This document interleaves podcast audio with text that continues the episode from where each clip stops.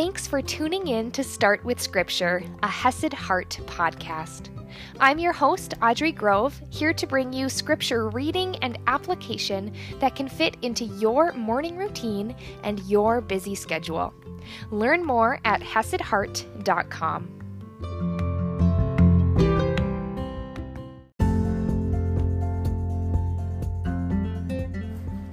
morning, my friends. As you go through this beautiful day, I want you to remember the simple but life changing truth that Jesus died for you.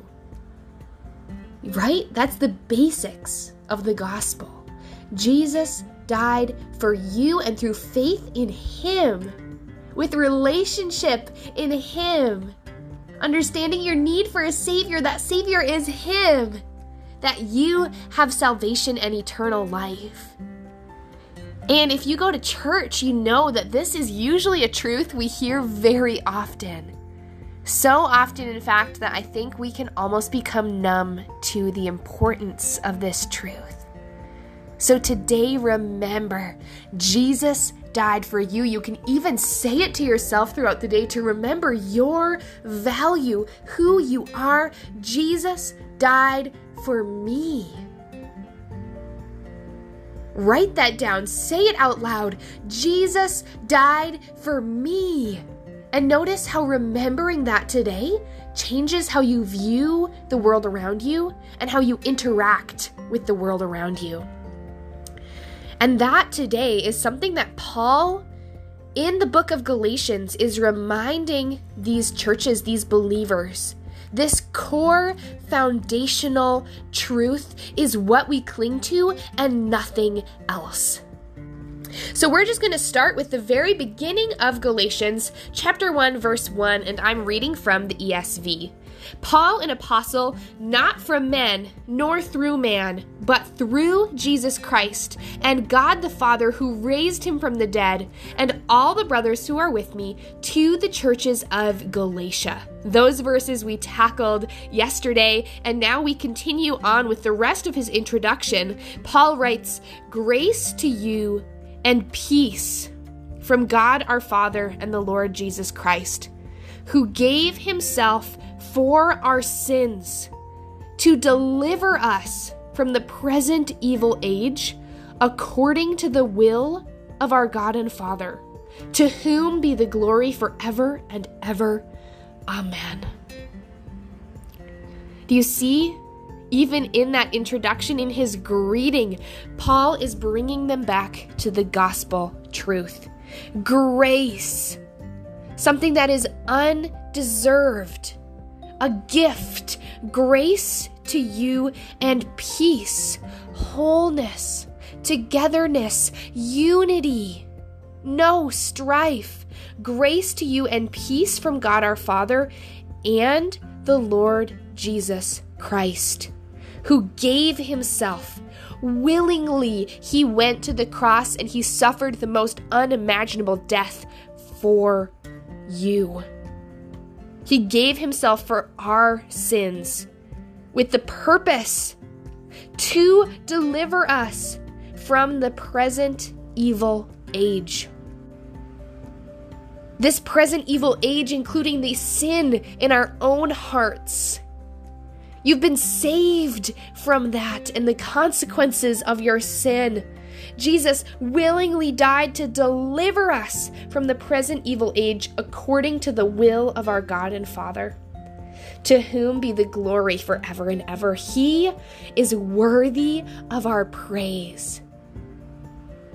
And this, this is the gospel truth that he establishes right away. And now let's continue on to see what he's saying and what he's noticing in these churches in Galatia. I am astonished that you are so quickly deserting him who called you in the grace of Christ and are turning to a different gospel. Not that there is another one, but there are some who trouble you and want to distort the gospel of Christ. So here is the problem in the churches of Galatia. They are turning away from that foundational truth that we just talked about.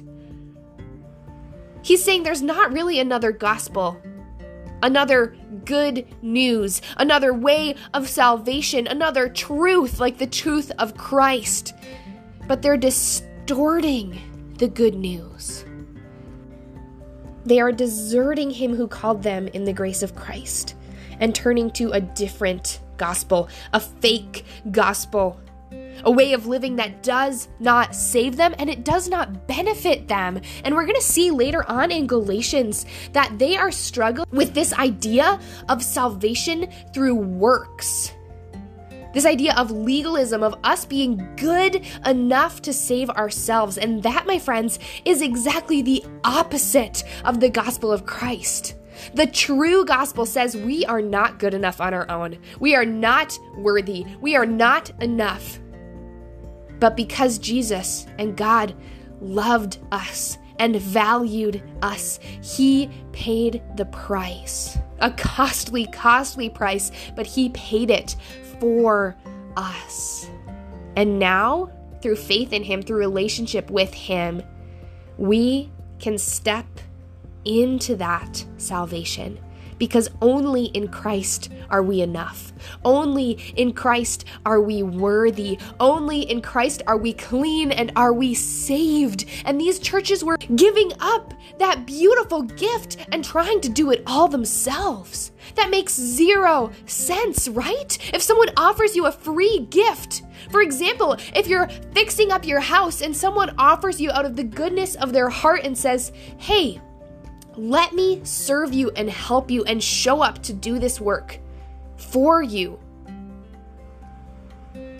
And you turned that down and decided instead to do it all yourself? Doesn't make a lot of sense. Especially not salvationally when we know that we literally cannot do it on our own. And he goes on. Some of you want to distort the gospel of Christ but even if we or an angel from heaven should preach you a gospel contrary to the one we preached you, let him be accursed. As we have said before, so now I say again if anyone is preaching to you a gospel contrary to the one you received, let him be accursed. If anybody tries to tell you something different. I don't care how famous they are. I don't care how popular they are. I don't care how much authority or power they have. That is false. Let them be accursed, my friends. Paul's speaking strongly to this, calling them out on their behavior and reminding them how important the basics of the gospel are. Grace, salvation, it's a free gift that was paid for with a great, great price. And I'll reiterate, my friends, that I want you to hold me to that same standard. I want you to hold all Christians in your life to that same standard, your pastor to that same standard. If I or anyone else starts preaching something that does not align with God's word, that does not align with this basic truth of salvation by grace through faith, call us out because that's not right, that's not healthy, and that's not honoring or glorifying God. And I truly mean that, my friends. If I say something and I know I'm not perfect, I'm a person, right? I don't know everything. I'll never claim that. I make mistakes. I try my best, but I do fall short. And so if I ever say something, call me out and it will be welcomed with the best grace I can muster and the grace and the strength that the Lord will give me. Remember today the basics.